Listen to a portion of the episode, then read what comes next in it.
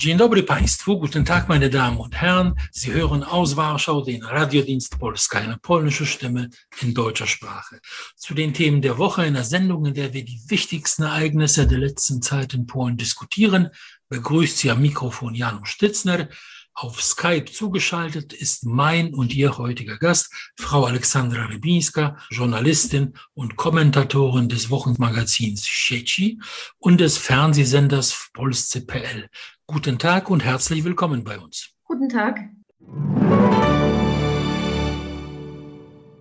Die letzten zwei Wochen standen auch in Polen ganz im Zeichen der Olympischen Sommerspiele. Die polnische Olympiamannschaft beendete die Wettbewerbe mit vier Gold, fünf Silber und fünf Bronzemedaillen. Platz 17, den Polen auf dem Medaillenspiegel einnahm, beschließt in etwa das erste Viertel der Olympiarangliste. Manche Hoffnungen wurden enttäuscht, manchmal waren Zufall und Pech im Spiel, aber insgesamt muss man nüchtern und selbstkritisch feststellen, die polnische Medaillenausbeute in Tokio spiegelt in etwa die heutigen Möglichkeiten des polnischen Sports wider. Viel mehr war da nicht zu machen. An der Corona-Front scheint sich derweil langsam, aber stetig die Zeit der Entspannung ihrem Ende zu nähern. Die tägliche Zahl der Neuinfizierungen, die einige Wochen lang zwischen 70 und 130 gependelt hat, nähert sich jetzt der 200er Marke. Die Impffreudigkeit hat mittlerweile sehr nachgelassen. Es wird diskutiert, ob doch nicht ein Impfzwang vonnöten wäre und wie man der anrückenden vierten Epidemiewelle begegnen soll. Genaues darüber können Sie, meine Damen und Herren, unseren Corona-Wochenberichten entnehmen. Wir dagegen wollen uns heute folgenden Themen widmen. Natürlich gilt es zu schauen, wie es einen Monat nach seiner Rückkehr in die polnische Politik Donald Tusk ergeht.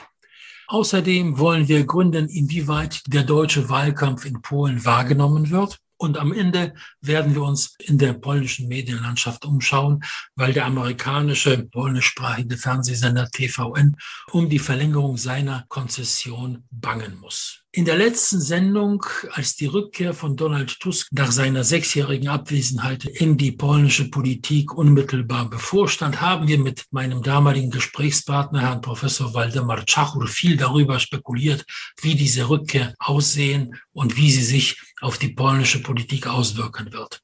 Tusk war zwischen 2014 und 2019 Präsident des Europäischen Rates und amtierte seit 2019 in Brüssel als Vorsitzender der EVP, des Zusammenschlusses von einst christlich-demokratischen und bürgerlich-konservativen Parteien wie zum Beispiel die deutschen CDU und CSU, die heute kaum mehr von den Sozialdemokraten, Liberalen oder den Grünen zu unterscheiden sind. Aber das ist ein ganz anderes Thema.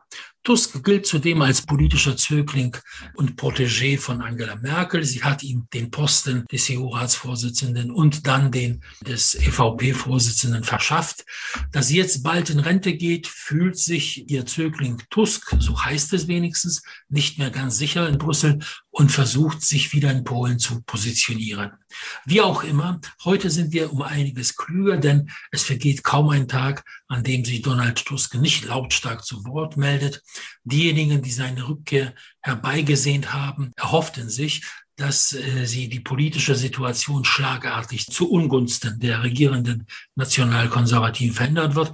Davon jedoch kann kaum die Rede sein. Oder sind Sie anderer Meinung? Die Rückkehr von Donald Tusk hat zwar bewirkt, dass die Bürgerplattform in den Meinungsumfragen in die Höhe geschossen ist, aber nicht auf Kosten der regierenden Recht und Gerechtigkeit, aber auf Kosten der neuen Bewegung von Shimon Hołownia. Sie haben eine ähnliche politische Linie. Und bislang das, was Hołownia verloren hat, das hat die Bürgerplattform dazugewonnen. Das reicht nicht, um Recht und Gerechtigkeit zu besiegen. Es ist also nicht so, wie sich das die Bürgerplattform erhofft hat. Donald Tusk ist gebeten worden von seinen Parteikollegen, die er ja vor sieben Jahren allein gelassen hat, dass er die Partei rettet. Denn die Bürgerplattform ist schon so tief abgesunken in der Wählergunst, dass ein Risiko bestand, dass sie verschwindet. Mit dem Wahlsieg der Recht und Gerechtigkeit 2015 fing der Zersetzungsprozess der Bürgerplattform an. Die Partei hat nach Auswegen gesucht und Donald Tusk soll dieser Ausweg sein. Auffällig ist, dass sich Tusk in seinen öffentlichen Auftritten, und von denen gab es schon eine ganze Menge in diesen letzten Wochen, ausschließlich auf Recht und Gerechtigkeit und ihren Vorsitzenden Jarosław Kaczynski konzentriert. Das klingt so wie in seiner großen Einstiegsrede vor dem Vorstand der Bürgerplattform in Warschau am 5. Juli dieses Jahres. Ich darf zitieren. Ich bin gekommen mit einer klaren Botschaft um ohne Umschweife zu sagen, heute regiert in Polen das Böse. Wir ziehen gegen dieses Böse ins Feld. Das ist ein Grund, der keiner Begründung bedarf. Denn wenn ich höre, wie manche das Wort aber gebrauchen, um zu sagen, dass nicht alles, was Recht und Gerechtigkeit gemacht hat, schlecht sei, dann werde ich wahnsinnig, weil das Böse, das Recht und Gerechtigkeit anrichtet, ist so offensichtlich, so schamlos, so permanent, weil es jeden Tag passiert und in jeder Angelegenheit. Das klingt wie die Ankündigung eines moralischen Feldzugs und eine klare Absage an jedwede sachbezogene Diskussion. Jeder, der sich diesem äh, Feldzug verweigert oder ihm mit Skepsis, also mit einem Aber begegnet, verkörpert das Böse. Dazu rechnen in Tusks Augen offensichtlich auch die gut zehn Millionen Wähler der Partei Recht und Gerechtigkeit. Das ist im Grunde die Ankündigung eines Kampfes auf Leben und Tod. Nur, dass die Mehrheit der Polen Tusks Worten eher mit Ablehnung und Gleichgültigkeit begegnet. Neueste Umfragen ergeben, dass 55 Prozent der Polen der Meinung sind, dass Tusk einen schlechten Einfluss auf die polnische Politik ausüben wird. 45 Prozent sagen, dass es nicht gut war, dass Tusk in die polnische Politik zurückgekehrt ist. In beiden Fällen lag die Zahl derjenigen, die keine Antwort wussten, bei etwa 20 Prozent, also das sind die Gleichgültigen. Und die Zahl derjenigen, die seine Rückkehr befürworteten, lag etwa bei 30 Prozent das sind keine guten Prognostika für Donald Tusk, meiner Ansicht nach.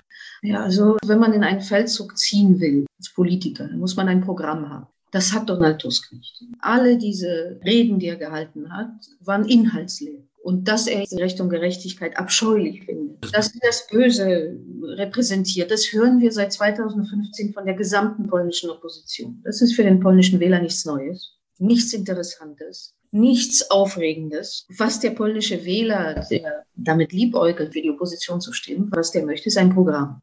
Und dieses Programm hat Donald Tusk nicht vorgestellt. Und das haben eigentlich alle erwartet. Und das war auch angekündigt. Und es war sehr enttäuschend, weil das ist wirklich eine Partei, der fehlt ein stimmiges, schlüssiges Programm, das Menschen anziehen könnte. Das alles, was Sie da zitiert haben, das ist Rhetorik. Rhetorik haben wir hier jeden Tag. Der politische Kampf in Polen wird seit Jahren auf den höchsten Tönen geführt. Daran sind wir gewöhnt. Es ist schon erstaunlich, wie wenig Donald Tusk dazugelernt hat in diesen Jahren.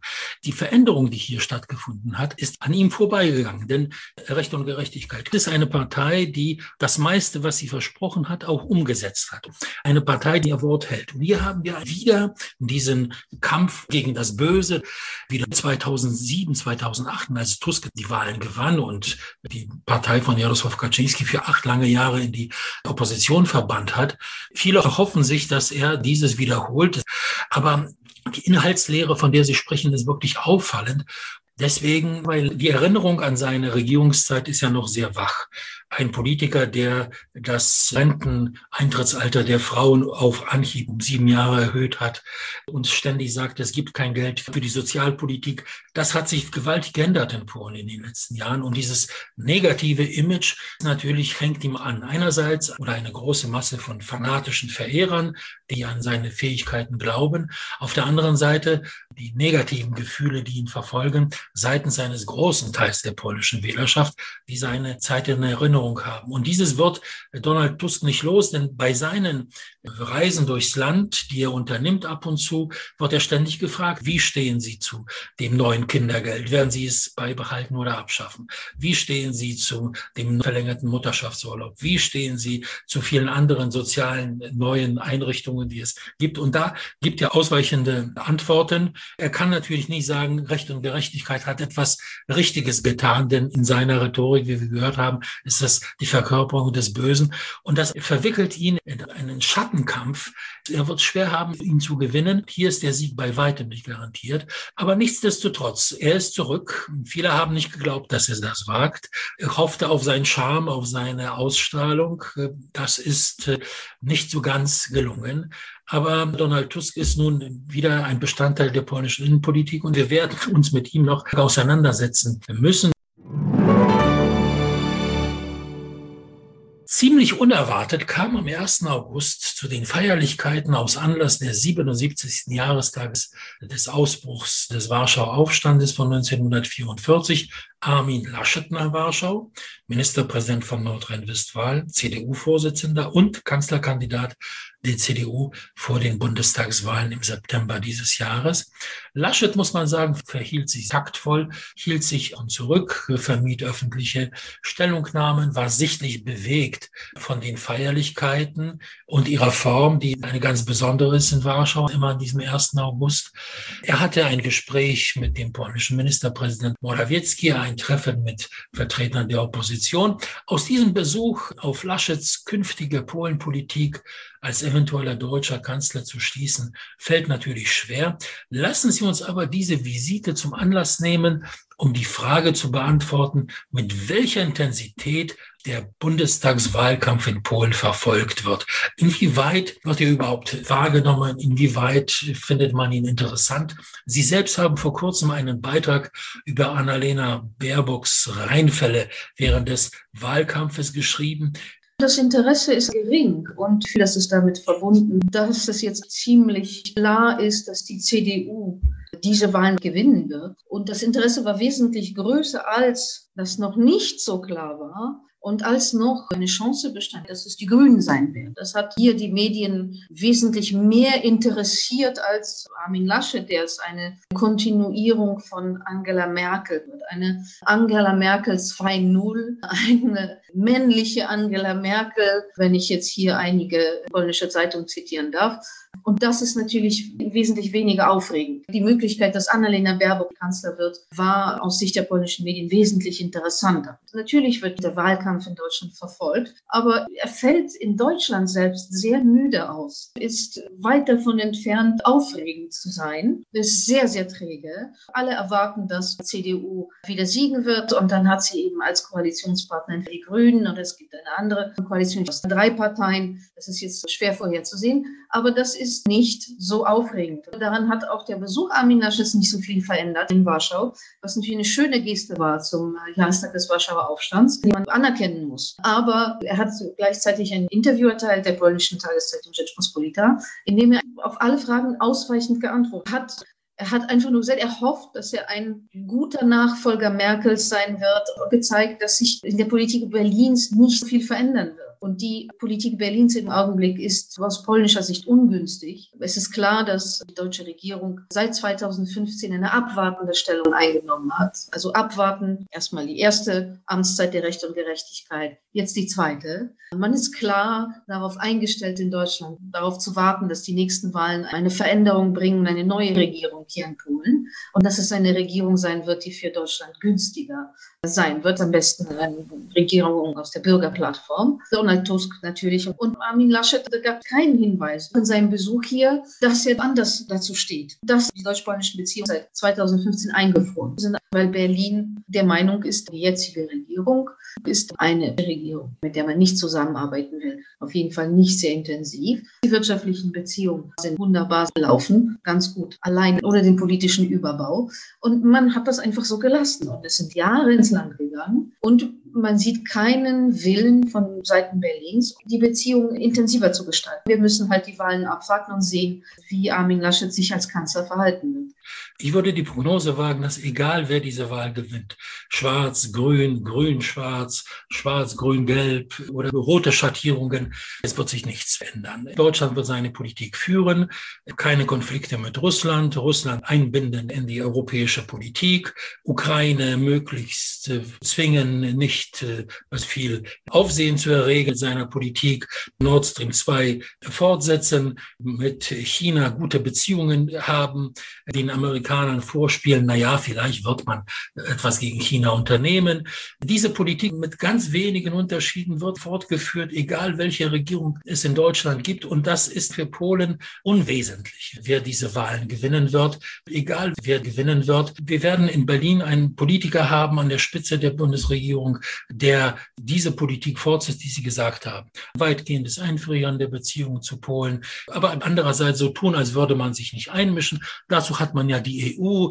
Deswegen auch kein großes Interesse. Natürlich würde Frau Baerbock Bundeskanzlerin werden. Das wäre eine Veränderung, etwas frischer Wind, eine junge Frau, die in der Spitze einer Macht, wie Deutschland ist, steht. Aber in keinem Fall wird sich das Wesen der deutschen Politik ändern. Oder sind Sie anderer Meinung? Nein, das ist vor allem eine Politik im deutschen Interesse. Das ist auch ihr großer Vorteil, natürlich aus Sicht Deutschlands, dass sie auf Kontinuierung basiert. Egal wer regiert, das ist das, was uns in Polen fehlt, weil bei uns ist jeder Regierungswechsel ein Wechsel der Politik verbunden, auch der Außenpolitik. Das ist in Deutschland nicht so. Darüber sollten wir uns aber nicht aufregen. Die Aufgabe der deutschen Regierung ist eine Politik im deutschen Interesse. Das ist klar. Natürlich heißt das nicht, dass Berlin die Instrumente in Brüssel nutzen darf, um andere EU-Mitgliedsländer zu terrorisieren. Das passiert leider. Wir haben dann auch noch die EU-Institutionen, die in eigenem Interesse handeln, die versuchen, ihre Kompetenzen zu erweitern und so weiter. Das ist eine ziemlich komplizierte Sache. Das ist nicht so einfach, dass Berlin einfach in Brüssel anruft und dann, das ist ein bisschen komplexer. Aber es äh, läuft auf dasselbe hinaus. Naja, Weil letztendlich ja, das Resultat ist natürlich dasselbe. Aber ja, also grundsätzlich ist das eine Politik im deutschen Interesse. Und natürlich würden die Grünen die Akzente anders setzen. Die Grünen würden eine Umweltpolitik forcieren, die nicht in Polens Interesse ist. Es würde sich ein bisschen etwas ändern, aber in den Kernfragen nicht. Und das erklärt das mangelnde Interesse hier in Polen mit den Wahlen in Deutschland. Seit einigen Wochen dauert in Polen das politische Tauziehen um die Verlängerung der Sendekonzession für den polnischsprachigen privaten amerikanischen Fernsehsender TVN. TVN befindet sich auf einem harten Gegenkurs zur jetzigen polnischen Regierung. Die Konzessionen für Private TV-Sender werden in Polen alle zehn Jahre neu vergeben. Im Jahre 2011 war TVN noch ein fast rein polnischer TV-Sender. 2015 kaufte ihn die amerikanische Firma Scripps Network. Danach ging sie in den Besitz des US-Konzerns Discovery über. Kürzlich übernahm TVN der US-Konzern Warner Brothers. Und die Bestimmungen des polnischen Medienrechts besagen, dass nur 49 Prozent der Anteile an einem TV- oder Rundfunksender einer Firma äh, gehören dürfen, die nicht aus dem EWR-Raum kommt, europäischen Wirtschaftsraum kommt. Zu diesem europäischen Wirtschaftsraum gehören alle EU-Staaten, Norwegen, Island, Schweiz, Liechtenstein. Es geht darum, dass man vermeiden will, dass chinesische und vor allem russische Medienbetreiber hier groß und den Medienmarkt einsteigen. Nun sind es Amerikaner, aber anders kann man es nicht definieren. Jedenfalls, solche Regelungen gibt es auch in einigen anderen EU-Ländern. Die Amerikaner reagieren allergisch, nicht nur der Eigentümer, sondern auch die amerikanische Politik. Ist es so, dass man hier wirklich Angst davor hat, wie in manchen anderen EU-Ländern, Chinesen, vor allem Russen einzulassen? Oder ist es, wie die Opposition sagt, ein perfides Spiel der Recht und Gerechtigkeit gegen einen Sender, der sich in einer totalen Opposition zu der jetzigen Regierung befindet. Weder noch, meiner Meinung nach, wird TVN diese Konzession erhalten. Und ich glaube, dass die polnische Regierung ein Druckmittel gegen die Amerikaner gefunden hat. Das ist kein Geheimnis, dass die jetzige Verwaltung in Washington von Joe Biden, der polnischen Regierung nicht besonders freundlich gesinnt ist. Und das ist ein Element dieses Spiels mit den Amerikanern. Ich glaube, es wird schwierig sein, diese Konzession nicht zu erteilen letztendlich, weil die Prozedur schon vor zwei Jahren also hat sie angefangen. Und ich bin mir nicht sicher, ob es rechtens ist, ein Gesetz durchzuringen und eine aktuelle sich seit zwei Jahren im Lauf befindende Prozedur zu verändern. Ich kann mir nicht vorstellen, dass das möglich ist. Deswegen glaube ich, dass es hier eigentlich darum geht, Druck auszuüben auf Washington und dass es ein Element eines größeren Spiels, einer größeren Strategie ist. Aber wie gesagt, ich glaube, dass diese Konzession erteilt werden wird und dass danach erst Änderungen im Gesetz erfolgen. Die Amerikaner verfahren jetzt so, dass sie pro forma 51 Prozent ihrer Anteile an eine Briefkastenfirma in Holland abgegeben haben. Die ist auf dem Amsterdamer Flughafen registriert. Da gibt's nur einen Briefkasten, kein Mitarbeiter, kein nichts. Und das sollte vortäuschen, dass da 51 Prozent jemand aus der EU oder aus dem europäischen Wirtschaftsraum hat. Das wurde neulich entdeckt und stieß auf sehr bittere Kommentare. Gleichzeitig aber kauft Polen, ich glaube 500 ja, Panzer in den USA für 23, 24 Milliarden Zloty. Und es heißt, man will damit die amerikanische Waffenherstellerlobby hinter sich bringen, wie wichtig Polen als Kunde ist. Man sagt, dieses Tauziehen mit TVN und andererseits dieser riesige Panzerkauf, das ist ein Spiel auf vielen Klavieren, das zeigen soll, dass Polen also sich nicht äh, dem Druck der amerikanischen Politik beugen will. Man muss auch sagen, die Art, wie Druck ausgeübt wurde, hatte schon so einige geradezu koloniale Züge. Es gibt im Augenblick keinen amerikanischen Botschafter in Warschau. Es amtiert ein Chargé d'Affaires. Und dieser Mann äh, benahm sich wie der Statthalter. Er richtete direkte Appelle an die polnische Regierung, was sie tun soll und nicht tun soll, mischte sich direkt in die polnische Innenpolitik ein, über Twitter zum Teil. Das hat dazu geführt, dass die polnischen offiziellen Stellen sich so versteift haben und äh, zeigen wollten, dass hier Grenzen gesetzt werden müssen. Es hat ja schon Tradition. Vorher war Botschafterin in Polen Georgette Mosbacher, die von Donald Trump nominiert wurde. Und die verhielt sich ganz genauso. Und da ging es auch teilweise im TVN. Jedes Mal, wenn der Sender kritisiert wurde, fing sie an, Briefe zu schreiben an die polnische Regierung oder offene Briefe, die sie an die Medien weitergeleitet hat. Sie hat genauso ihren Twitter dazu benutzt, um Kritik, Druck auszuüben. Das war teilweise schon ziemlich unverschämt und eigentlich nicht üblich. Wir haben hier in Warschau geglaubt, mit dem Weggang von Georgette Musbacher und dann mit der Ankunft eventuell eines neuen Botschafters würde sich das ändern. Aber das ist nicht passiert, hat sich nicht geändert. Die Amerikaner verteidigen ihre Interessen, in dem Fall Interessen eines amerikanischen Konzerns und machen das sehr, sehr offensiv. Und tatsächlich verletzen sie hier die Souveränität Polens. Das dürfen sie nicht. Das steht nicht zur Entscheidung der Amerikaner. Aber soweit ich verstanden habe, laufen da Gespräche hinter den Kulissen, deren Inhalt wir nicht kennen, rund um den Fernsehsender TV. Ne? Wir werden sehen, was dabei herauskommt. Es ist auch angekündigt worden, dass ein neuer Botschafter kommen soll, Herr Mark Brzezinski. Und man hofft auf polnischer Seite, dass der Ankunft dieses neuen Botschafters, der uns offenbar Polen kennt, die Beziehungen verbessern kann. Das ist ja, Entschuldigung, der Sohn von Zbigniew Brzezinski, dem Richtig, Berater von Präsident Carter, eine große, einflussreiche Persönlichkeit in der amerikanischen Politik, vor allem in der zweiten Hälfte der 70er Jahre. Wir werden sehen, was bei diesem Spiel äh, herauskommt. Man hat ja immer der polnischen Regierung vorgeworfen, also der Recht und Gerechtigkeit seit 2015, seit sie endlich regiert, dass sie nicht in der Lage ist, solche komplizierten Spiele zu führen. Ganz offensichtlich ist das ein Versuch, das zu tun. Dann haben wir natürlich irgendwo auch noch die Atomfrage. Das ist die Frage, ob die Franzosen uns die bauen oder die Amerikaner. Eine französische Mission war gerade in Warschau auch ein Signal an die Amerikaner. Naja, so sehr brauchen wir euch dann auch nicht. Wir haben Alternativen. Wir können natürlich die Franzosen wählen und die Amerikaner liegt sehr viel daran, dass wir sie wählen. Und ich denke, dass es bei TVN gar nicht darum geht, Medienfreiheit zu beschneiden, Niemand will den Sender dicht machen, selbst wenn vielleicht äh, es Politiker gibt, die sich das wünschen würden. Aber Recht und Gerechtigkeit hat keinerlei Schritte unternommen in all den Jahren, dass sie regiert, die Medienfreiheit einzuschränken oder kritische Medien loszuwerden. Wir haben in Polen eine Medienlandschaft, die zu 80 Prozent kritisch gegenüber der Regierung ist. Das sind ausschließlich private Medien. Das kritischste Medium gegenüber der Regierung ist die Gazeta Wyborcza, das ist der Agora-Konzern. Ja, und dann kommt die Springerpresse hier. Und so weiter. Also 80 Prozent der Medien ist regierungskritisch. Es sind eigentlich nur die öffentlich-rechtlichen Medien, die tatsächlich die Regierung unterstützen und positiv berichten, mehrheitlich. Und das ist die Minderheit. Das heißt, wir haben in Polen keine Situation wie in Ungarn. In Ungarn tatsächlich gibt es fast keine Medien mehr, die regierungskritisch sind. Bei uns ist die Situation komplett anders und es tut mir weh, wenn wir da in einen Sack geworfen werden. Ja, mit Weißrussland, mit der Türkei, mit, Nordkorea. Wir werfen keine Journalisten ins Gefängnis. Ich hatte hier so eine Situation, da kam ein Korrespondent einer französischen Zeitung angereist und der verlangte von mir, dass ich ihm Dissidenten verschaffe, die hier in Polen im Gefängnis saßen, seiner Meinung nach, die er besuchen wollte. Und er war hochgradig wütend, dass ich ihm gesagt habe, dass es keine gibt.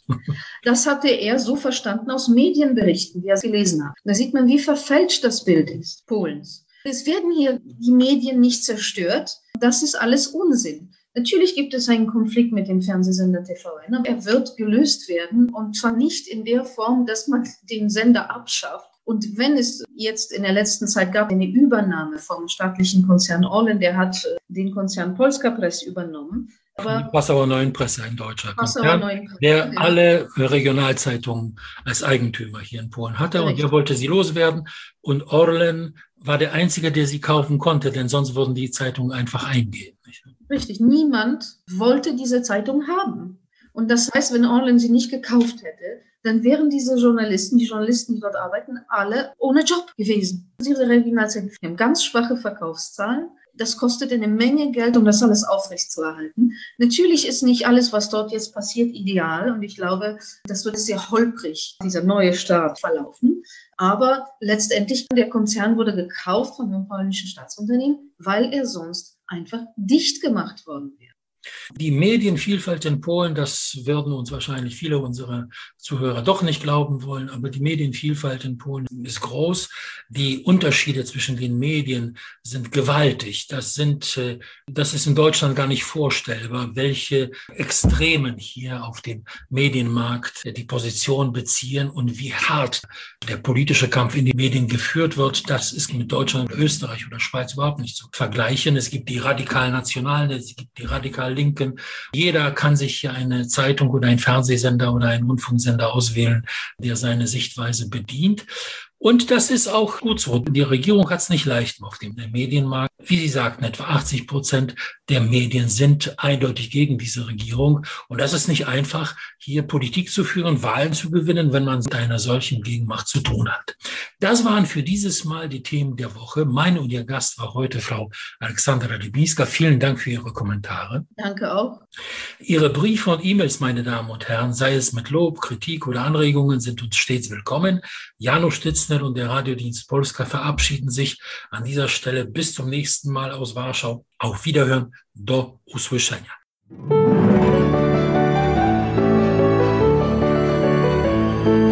Radiodienst Polska aus Polen über Polen.